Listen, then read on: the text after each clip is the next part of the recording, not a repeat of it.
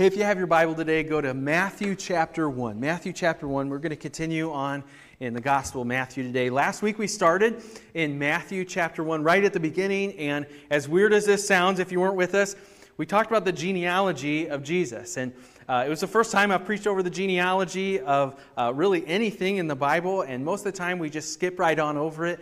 We don't recognize it as God's Word because we just kind of skip on over it and think, oh, well, you know, that's good for maybe some scholars somewhere, but not for us. We looked at it and what it really means for us today. Today we're going to look at a doctrine of the church found in Matthew chapter 1 that's held tight, as we actually just sang about it in some of the Christmas songs here. You'll hear about it, especially at Christmas time. If you ever take a theology course or are interested in theology, you'll hear about this one doctrine found at the beginning of especially Matthew and Luke's account of the gospel of Jesus. So follow along with me. If you have your Bible, go to Matthew chapter 1. We're going to start in verse 18. The words are going to be behind me as well. And if you have the Bible app on your phone, you can always hit that More tab, then Events, and then you can find us there, Hillside Missionary Church. Follow along with everything you'd normally find in your paper bulletin, as well as the scriptures I'm going to be using today. Matthew chapter 1. This is what it says. Now the birth of Jesus Christ took place in this way. When his mother Mary had been betrothed to Joseph, before they came together, she was found to be with child from the Holy Spirit. And her husband Joseph, being a just man and unwilling to put her to shame, resolved to divorce her quietly. But as he considered these things, behold, an angel of the Lord appeared to him in a dream, saying, Joseph, son of David, do not fear to take Mary as your wife, for that which is conceived in her is from the Holy Spirit. She will bear a son. You shall call his name Jesus, for he will save his people from their sins. All this took place to fulfill what the Lord had spoken by the prophet. Behold, the virgin shall conceive and bear a son, and they shall call his name Emmanuel, which means God with us. And when Joseph woke from his sleep, he did as the angel of the Lord commanded him. He took his wife, but knew her not until she had given birth to a son, and he called his name Jesus. We're going to take a look at this probably pretty familiar passage if you've been in church for any amount of time, especially through the Christmas season. You've probably read this passage and you've probably said, all right, that's good.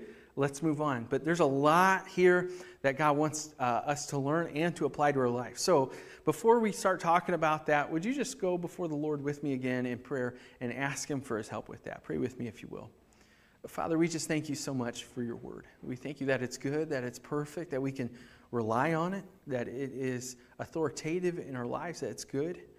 And God, that you haven't just left us here on our own. You gave us this love letter, this scripture, God, about who you are and what you want for us in our lives. And we thank you for that. Holy Spirit, as we talk about this, would you just guide us? Would you soften our hearts to what it is that you have for us? We don't want to be the type of people who walk in here and leave unaffected, or maybe get some brain knowledge and leave the door smarter, but don't actually apply it to our lives. Father, would you help us truly apply this to our lives, that we may be changed. Holy Spirit, that you would conform us to your image, that we would be less like us and more like you, because of the time that we spent here together talking about your word and worshiping you through it. It's in Jesus' name we pray. Amen. Hey, have you ever been reading the Bible and you came across maybe a detail or something that kind of threw you off for a second? Maybe it was something in the Old Testament and it was talking about measurements or animals or rituals that they would have to go through, and it's just kind of off the wall, and you're like, that's not really for us today. I'm just kind of buzz on past that here. Throughout Scripture, you'll find a lot of details. And sometimes when you read Scripture, sometimes it's really good just to get an overview, right? Just to hear, okay, what is the story talking about? What is the context that I'm reading in? Sometimes that's really good. Other times it's really good to zoom into those details and go, why did the Holy Spirit lead this biblical author to include this one detail here? I told you that we would have been talking, or we were going to talk about a detail here found in Matthew chapter 1. That's really important to church theology. That's really important that even Christmas songs will talk about it. And it's the virgin birth. Look at here in Matthew chapter 1. It says, the birth of Jesus took place this way. When his mother Mary had been betrothed to Joseph, before they had come together, she was found to be with child from the Holy Spirit. Now, Think about this. You're reading along here and you hear about that, and there's a kind of a natural question that you might have, which is why? Why is that so important? Why do we sing about it in Christmas hymns, that the virgin birth was the way that Jesus was born? You might have heard that before. In fact, I guarantee you, if you've been in church for any amount of time, you've heard that before. You've sang about it in Christmas carols. But have you ever asked yourself, why is that so important? Like, why do we have that? Why do we have that in church doctrine, that Jesus was born of a virgin? If you have recited any creeds, many creeds will even include those, that this is central to what we believe about who Jesus is. But the question is, why? Why is it so important? I want to point out three things about why it's so important here in the Scripture, real briefly here, and that's the informational aspect. But as we just prayed about, we don't want to just have brain knowledge. We don't just want to have information in our heads.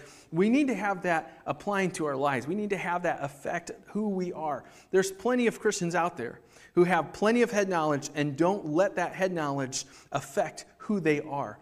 We don't want to be those type of people. And so I want to spend just a brief amount of time talking about why it's so important. And then use the rest of our time this morning to say, okay, so how does that actually affect our lives? How does that change the way that we live our lives and can glorify Jesus better? Okay, so the virgin birth, why is it so important? Why do we include that in so many things? Many times people will say, well, it's because Jesus is perfect, and so he can't be born out of an act of sin. That's many times people's answer to that. But I think that's kind of a warped understanding. You see, if Mary and Joseph would have went through their betrothal period, which it was very different back then, many times marriages were arranged, and so they would go through this betrothal period, similar to our engagement that we have today, and then they would officially be married. The difference, though, is that when they're betrothed, on paper, they are together. And so if you're betrothed in this culture to someone else, to divorce them is really to divorce them. If you're engaged in our culture today, you can break up and there's no paperwork necessary, right? I mean, people get engaged and they break up, and it is unfortunate for their lives, but it does happen, and there's no paperwork that needs to be filed. For them, this is a serious step to have this betrothal period. In fact, Joseph probably would have been working on building a household for him and Mary and their future children to live in. This is a really serious thing that they're involved in.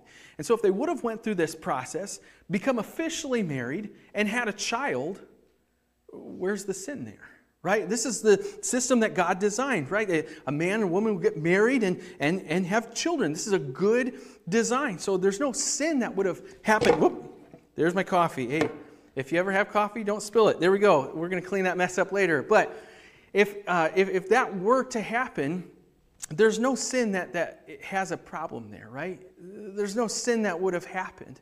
However, the Holy Spirit is trying to make something clear in the Word here. It says this, that she was to be found to be with child, look at this, from the Holy Spirit. This is really important. And I think that we get distracted on some of the details here about why Jesus was born of a virgin, and we actually lose the spirit of the Word that the Holy Spirit is trying to get across here, which is to say that Jesus is not just an ordinary person. He was not born like anyone else. In fact, he is from God. John 1:1 puts it like this, that in the beginning the Word was, in the beginning was the Word, and the Word was with God, and the Word was God. Later on in John chapter 1, right at the beginning of John's account of the gospel of Jesus, he says, the Word became flesh and dwelt among us. We have seen his glory as of the only Son, look at this, from the Father, full of grace and truth. Later on in John 3:16, you guys know this verse well. For God so loved the world that, look at this, he gave his only Son, that whoever believes in him should not perish but have eternal life. This shows us that Jesus is from God. And not only that too, but look at this. It says that he was from the Holy Spirit. This shows us that not only is Jesus from God, but that he is God.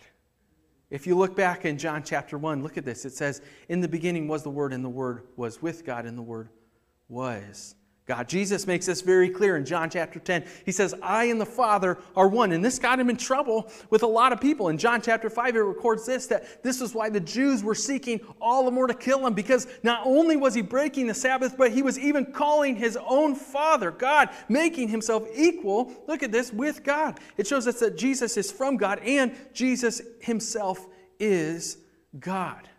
Now, that's why the virgin birth is so important. It's because that Jesus is not just any ordinary person. He is from God. He is God himself. And I want to point out one more thing about why it's so important as well. Continue on here in Matthew chapter 1. It says, all this took place to fulfill what the Lord had spoken by the prophet. Now, this is the prophet Isaiah that he's quoting. He says, behold, the virgin shall conceive and bear a son, and they shall call his name Emmanuel, which means God with us. We've talked about this before, but this also shows us, the virgin birth shows us that this came from the Old Testament, meaning Jesus isn't plan B.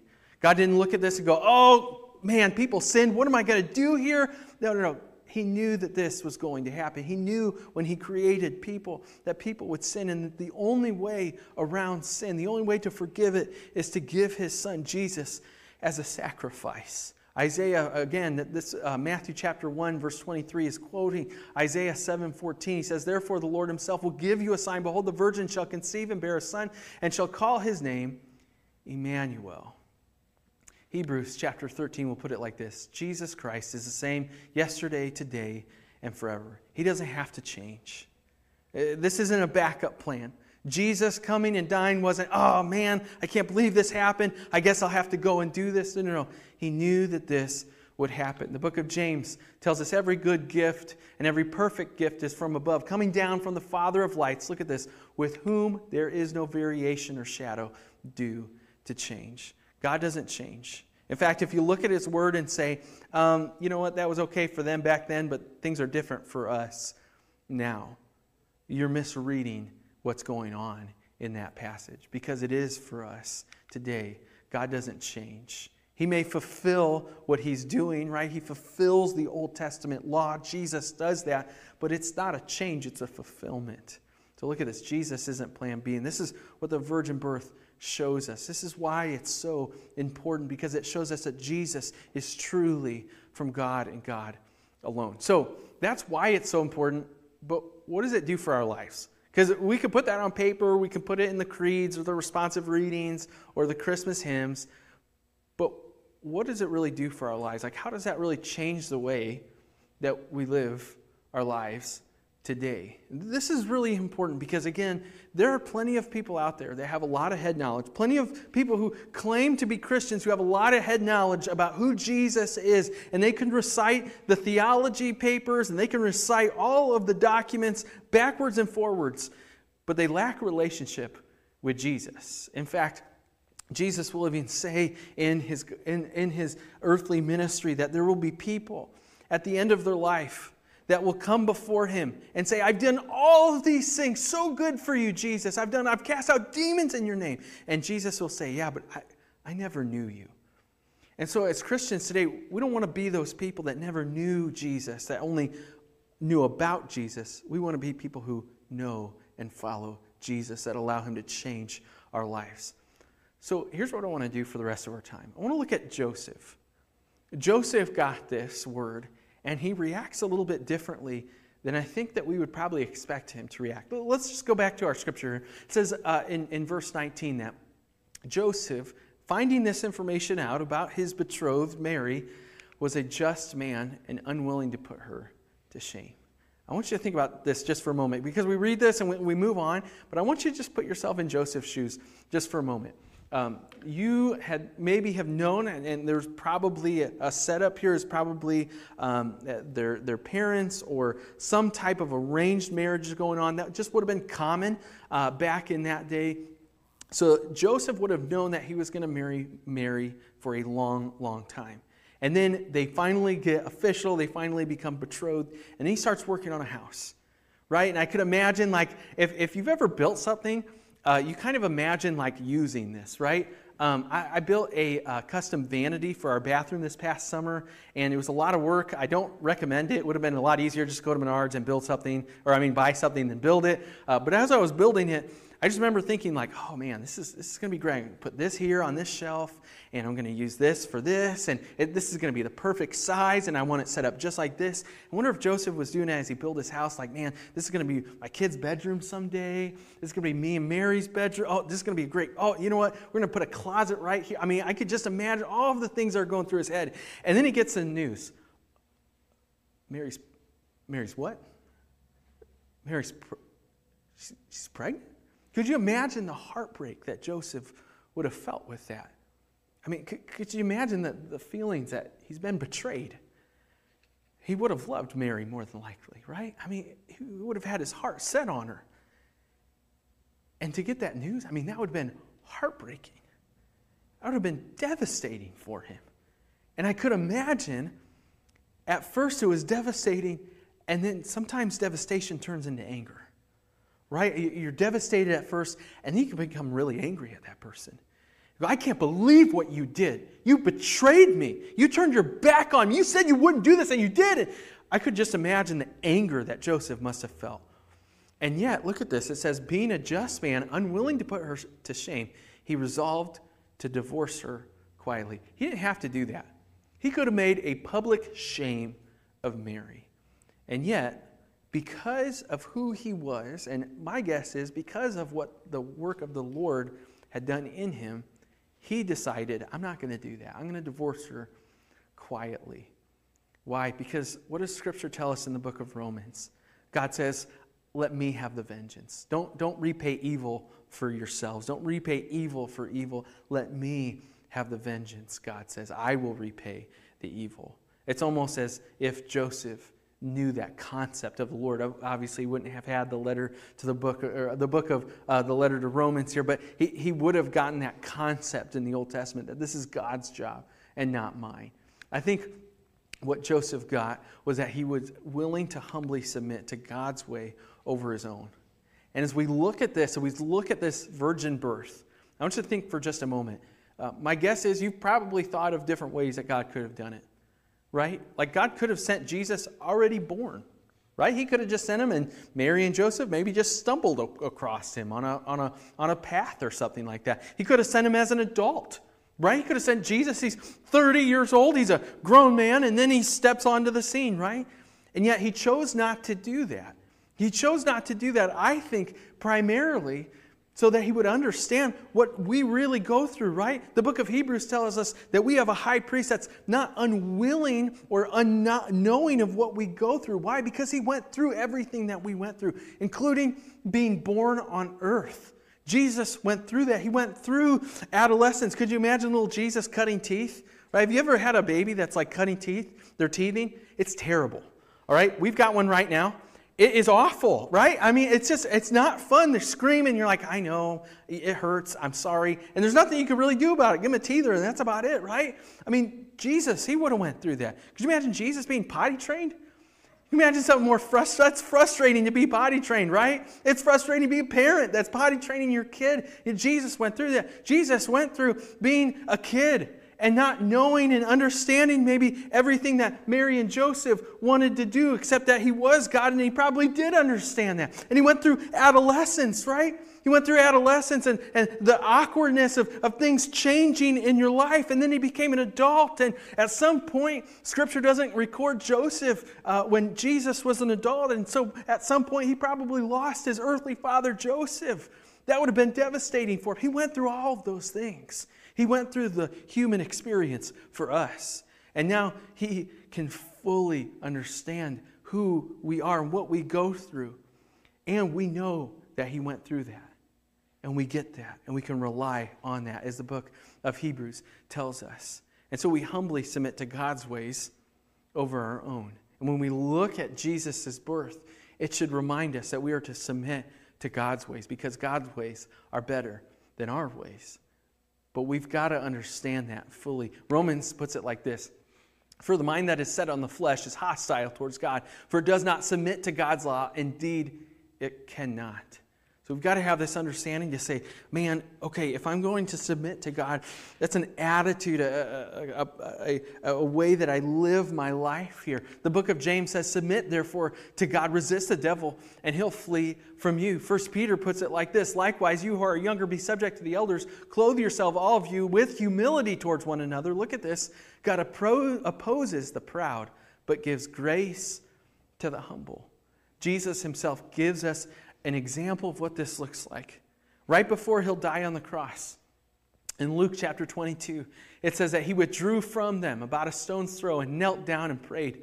Look at this. He prays, Father, if you are willing, remove this cup from me. He's talking about going to the cross. He's saying, God, I don't want to do this. If there's any other way, let's do it the other way. And yet he says, not my will, but yours be done. He submits to the way of the Father, giving us an example to say that we are to do the same thing in our lives, that we are to submit to God's ways over our own. Sometimes when you read through Scripture, you might say, man, that's kind of weird. Why does God make such a big deal about that? Or I don't know that I necessarily agree with that. And it's okay to have those thoughts and wrestle through it. But where we need to end up is saying, hey, I believe in what God says because I'm submitting to His ways over my own. Even though I think it might be different or it might be better a different way, I need to submit to God's ways because ultimately His ways are perfect and mine are not. So that's the first thing we do with the virgin birth is we realize that we need to humbly submit to God. Look at what else Joseph does. It says, as he's considering these things in verse 20, behold, an angel of the Lord appeared to him in a dream, saying, Joseph, son of David, do not fear to take Mary as your wife, for that which is conceived in her is from the Holy Spirit. She will bear a son. She will call his name Jesus, for he will save his people from their sins. Now, we read this, and this is something that we've read, again, over and over and over, and it's probably pretty familiar to us. But have you really thought, just for a moment, that Joseph heard from God in a dream? Now, I think for most of us, I know for some of us, you have heard from God in a dream. I've helped you through that. But I think for most of us, we look at that and we go, yeah, that's kind of strange, right? Like, does God talk to us through dreams? Do our dreams even matter? For most of us in our tradition, it's not something that we talk about very often. In fact, it can kind of make us a little bit uncomfortable. And yet, Scripture says that this is a way that God can talk to us. Now, we need to take 1 John 4:1 that we are to test the spirits. We need to take that seriously, right? And make sure that it's actually from God. Make sure it lines up with His Word because God, again, is the same yesterday, today, and tomorrow. He's not going to contradict His Word. So we need to make sure that lines up with Scripture. But if it does, we can be sure, okay, this is God's Word in my life. Sometimes it's difficult to hear what God is telling us. Because we're so busy, right? Like we're so busy, we're doing this and we're doing that. We got to get the Christmas gifts and we got to run to this get-together and go to that get-together. How often do we really just say, God, what do you want me to know right now in this season of my life? What are you trying to teach me? What are you trying to tell me? Which ways do I need to change my life in order to glorify you more, God? Not only do we humbly submit to God, but we also need to soften our hearts towards God. I'm sure that Joseph had a soft heart towards God if he can hear Him in a dream. Again, I know that sounds really weird for most of us today to hear that God can talk to us through a dream, but He can.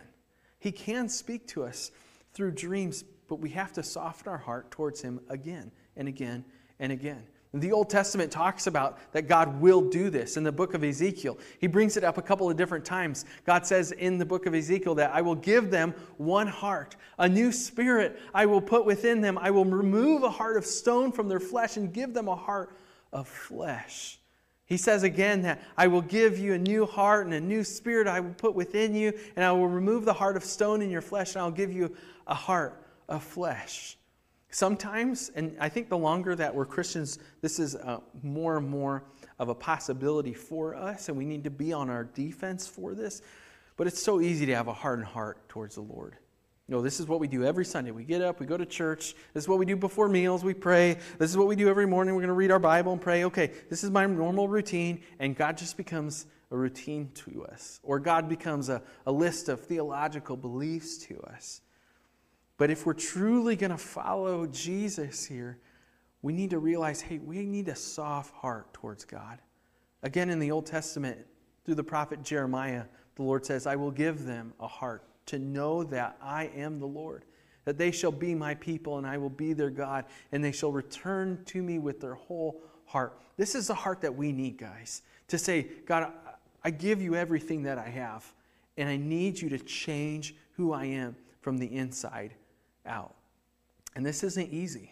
Paul will tell the church in Corinth that the natural person doesn't accept the things of the Spirit of God, for their folly to him. He's not able to understand them because they are spiritually discerned. Again, this is an attitude that we live our lives with, to say, God, what are you trying to teach me? I want a soft heart. Help me to have that.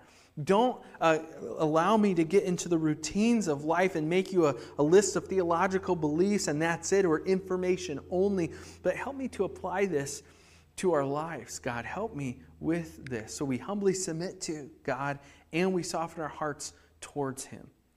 And Joseph, he doesn't just hear from God either. Look at verse 24 with me. He says, when Joseph woke from his sleep, he did as the angel of the Lord commanded him. He took his wife, but knew her not until she had given birth to a son, and he called his name Jesus. Now, I want you to think about this just for a moment. Joseph wakes up from a dream. Have you ever woken up from a dream and you're like, that was weird? I once had a dream where me and my friends were all seahorses, and we were just floating around in an aquarium in somebody's family room.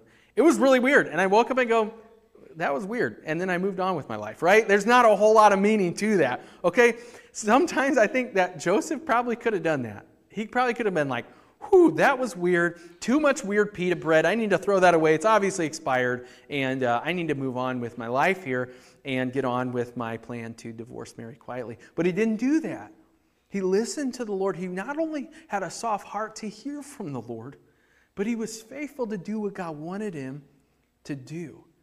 And in our lives, we need to learn from that. That not only do we need a soft heart to submit to God, but we need to be faithful to do what he tells us to do and say, God, whatever you tell me to do, that's what I'm good with. I'm going to go off and do that. And the virgin birth, Jesus' birth, should remind us that we should be faithful with what he tells us to do, even if it's something small. Remember what Jesus says about doing things, even if they're small, being faithful with them. He says in Luke 16:10, the one who is faithful with very little is also faithful with much. And the one who is dishonest with very little is also dishonest with much.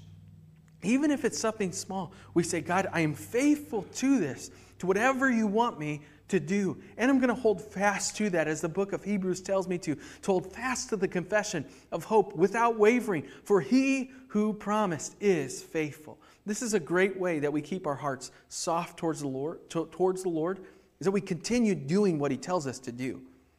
There's no quicker way, in my opinion, there's no quicker way to a hardened heart than hearing what God wants you to do and not doing it. That is a highway to have a hardened heart towards God. Because the next time he calls you to do something, his voice gets a little bit quieter in your head, and then you don't do it. And because you didn't do it, his voice gets a little bit even quieter. Why? Because sin separates you from the Lord. Don't allow the enemy to separate you from the Lord by not doing what he calls you to do. Hold fast to being faithful, as the book of Hebrews tells us to.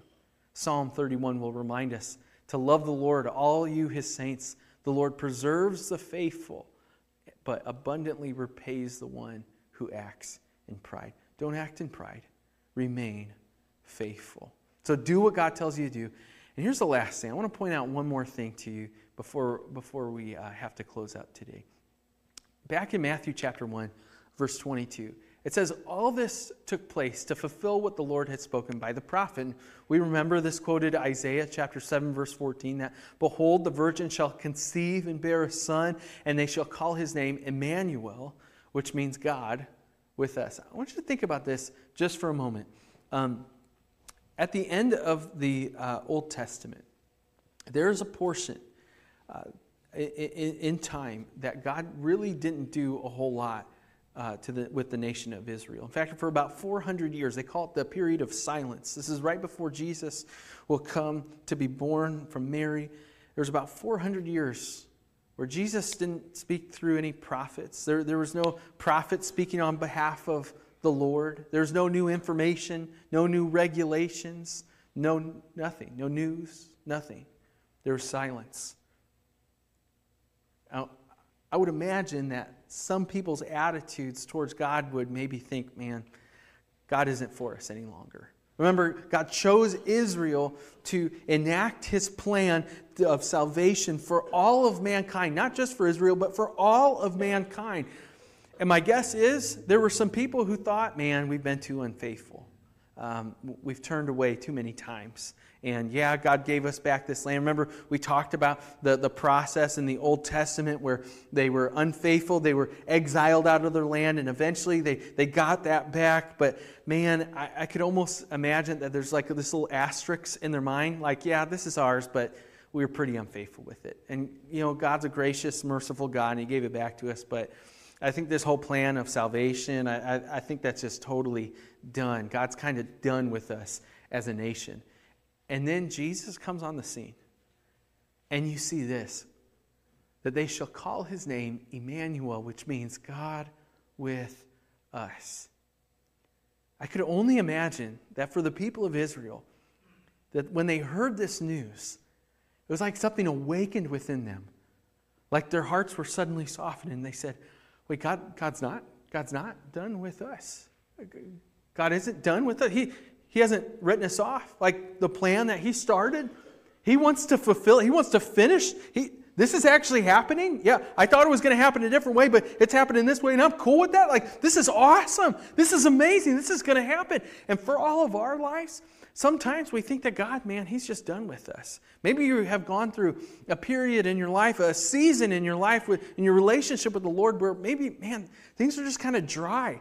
The things are like, yeah, I'm kind of going through the motions, and I just don't feel God anymore, right? Like sometimes, like right when we're saved, it's just awesome. Like, man, you're in the Bible every day, and like you're doing what God tells you to do, and you're like, man, this is amazing. This is fantastic. This is a brand new life that he's given us. And then like the years start to rolling by, and the decades start to rolling by, and it just kind of starts to be routine. And you're like, yeah, I guess, yeah, God might want to do something through me, but you know, I'm just gonna get up, you know, get ready, take the kids to school, drop them off, go to work, pick them up, eat dinner, go to bed, right? Like that's just kind of normal life, and it is what it is. And, you know, like I'm sure God wants to do some amazing things, but, you know, I don't know if he's actually going to do them or not. I think that we can relate with the same feeling that the Israelites had when they heard God with us.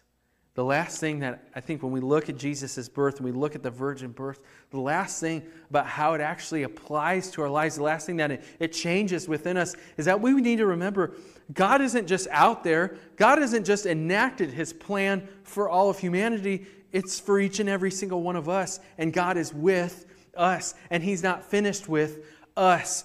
All the way back in the Old Testament, he said, this is what I'm going to do. And throughout the 400 years of the period of silence, he said, I'm still with you, Israel. And he says to each and every one of us, I'm still with you. I'm not done with you. I'm not finished with you yet. I've been faithful to start my relationship with you. I'm going to be faithful to work within your life, just like he did to Joshua when they're coming back in the promised land. Look at this. Jesus says, have I not commanded you, be strong and courageous? Do not be frightened. Do not be dismayed. The Lord your God is with you wherever you go. God said that to Joshua. I'm with you. And he says that to each and every one of us as well. I am still with you. Psalm 23 says, the Lord is my shepherd. What does a shepherd do for the sheep? He's with them. He walks alongside with them. He keeps them out of danger. He protects them from the enemy. And he shepherds us as well. He walks alongside us and he says, hey, I'm still with you. I know you've messed up. I know you've sinned. I know your life isn't exactly what you thought your life would look like at this point, and I'm still with you. I haven't given up on you. Jesus, after he dies on the cross, he sacrifices himself on the cross, raises up 3 days later and spends some time with his disciples. And then right before he'll ascend back to heaven, he will tell them this, the Great Commission. He will say, go therefore, make all disciples of all nations, baptizing them in the name of the Father and the Son and the Holy Spirit, teaching them to observe all that I have commanded you. Look at this. And behold, I am with you always to the end of the age. Emmanuel, God with us. Jesus wasn't just here for 33 years on the face of the planet. He's with us now. He's within each and every one of us believers. And he says, I still care about you. I still love you. I still want a relationship with you. And the birth of Jesus reminds us of that. It reminds us that we are to submit to his ways over our own, that we should soften our hearts towards God, to do what he tells us to do, and remember that he is with us. This is why I think it's a great tradition that we have, that we celebrate this each and every year, because it reminds us God's not done with you. God's not finished with you. And no matter what you feel like today, no matter what the enemy has tried to convince you of, God is not done with you yet. He's walking alongside you as a good shepherd walks alongside his sheep. And he says, I still love you. I still want a relationship with you. And I still want to work within your life to do amazing, amazing things, to build up my kingdom for your good and my glory. That's what Jesus says to each and every one of us. I'm still with you. Let me pray for you. Jesus, we thank you that you haven't left us. But that, God, you loved us so much that you sent your one and only Son to die on a cross. God, man, that must have been so hard to watch your child in pain suffer. But God, you knew that there was a reason behind it. You knew that it would provide the free gift of forgiveness to each and every one of us today. God, we thank you so much for that. I pray that we wouldn't become Christians who have hardened hearts towards that message. But God, that every year when we celebrate this, we would soften our hearts towards this and remind ourselves that you are with us, that you care about us, that you aren't finished with us, that you are faithful to finish the work that you started in our lives. And so Jesus, I just pray for anyone here who hasn't given their life to you yet. I pray that today would be their day where they accept you, Jesus, as the Lord and Savior. I pray for anyone here today who said, man, I have that hardened heart towards you, and I need you, God, to come in and to soften it again, because I've turned away from you again and again and again, and I need you, Jesus. I need you in my life. Help us, God, to remain soft towards you, toward your leading Holy Spirit, that we may hear everything that you say, and we may do everything you tell us to do. Jesus, would you guide us? Help us to do that this Christmas season. And again, we just thank you so much for everything you've done for us. Help us to live our lives in a way that would not only recognize that, but would glorify you because of it, Jesus. We love you because you first loved us. Again, we just pray that you would guide us, Holy Spirit, to do what you're calling us to do. And it's in your precious, life-changing name we pray. Amen.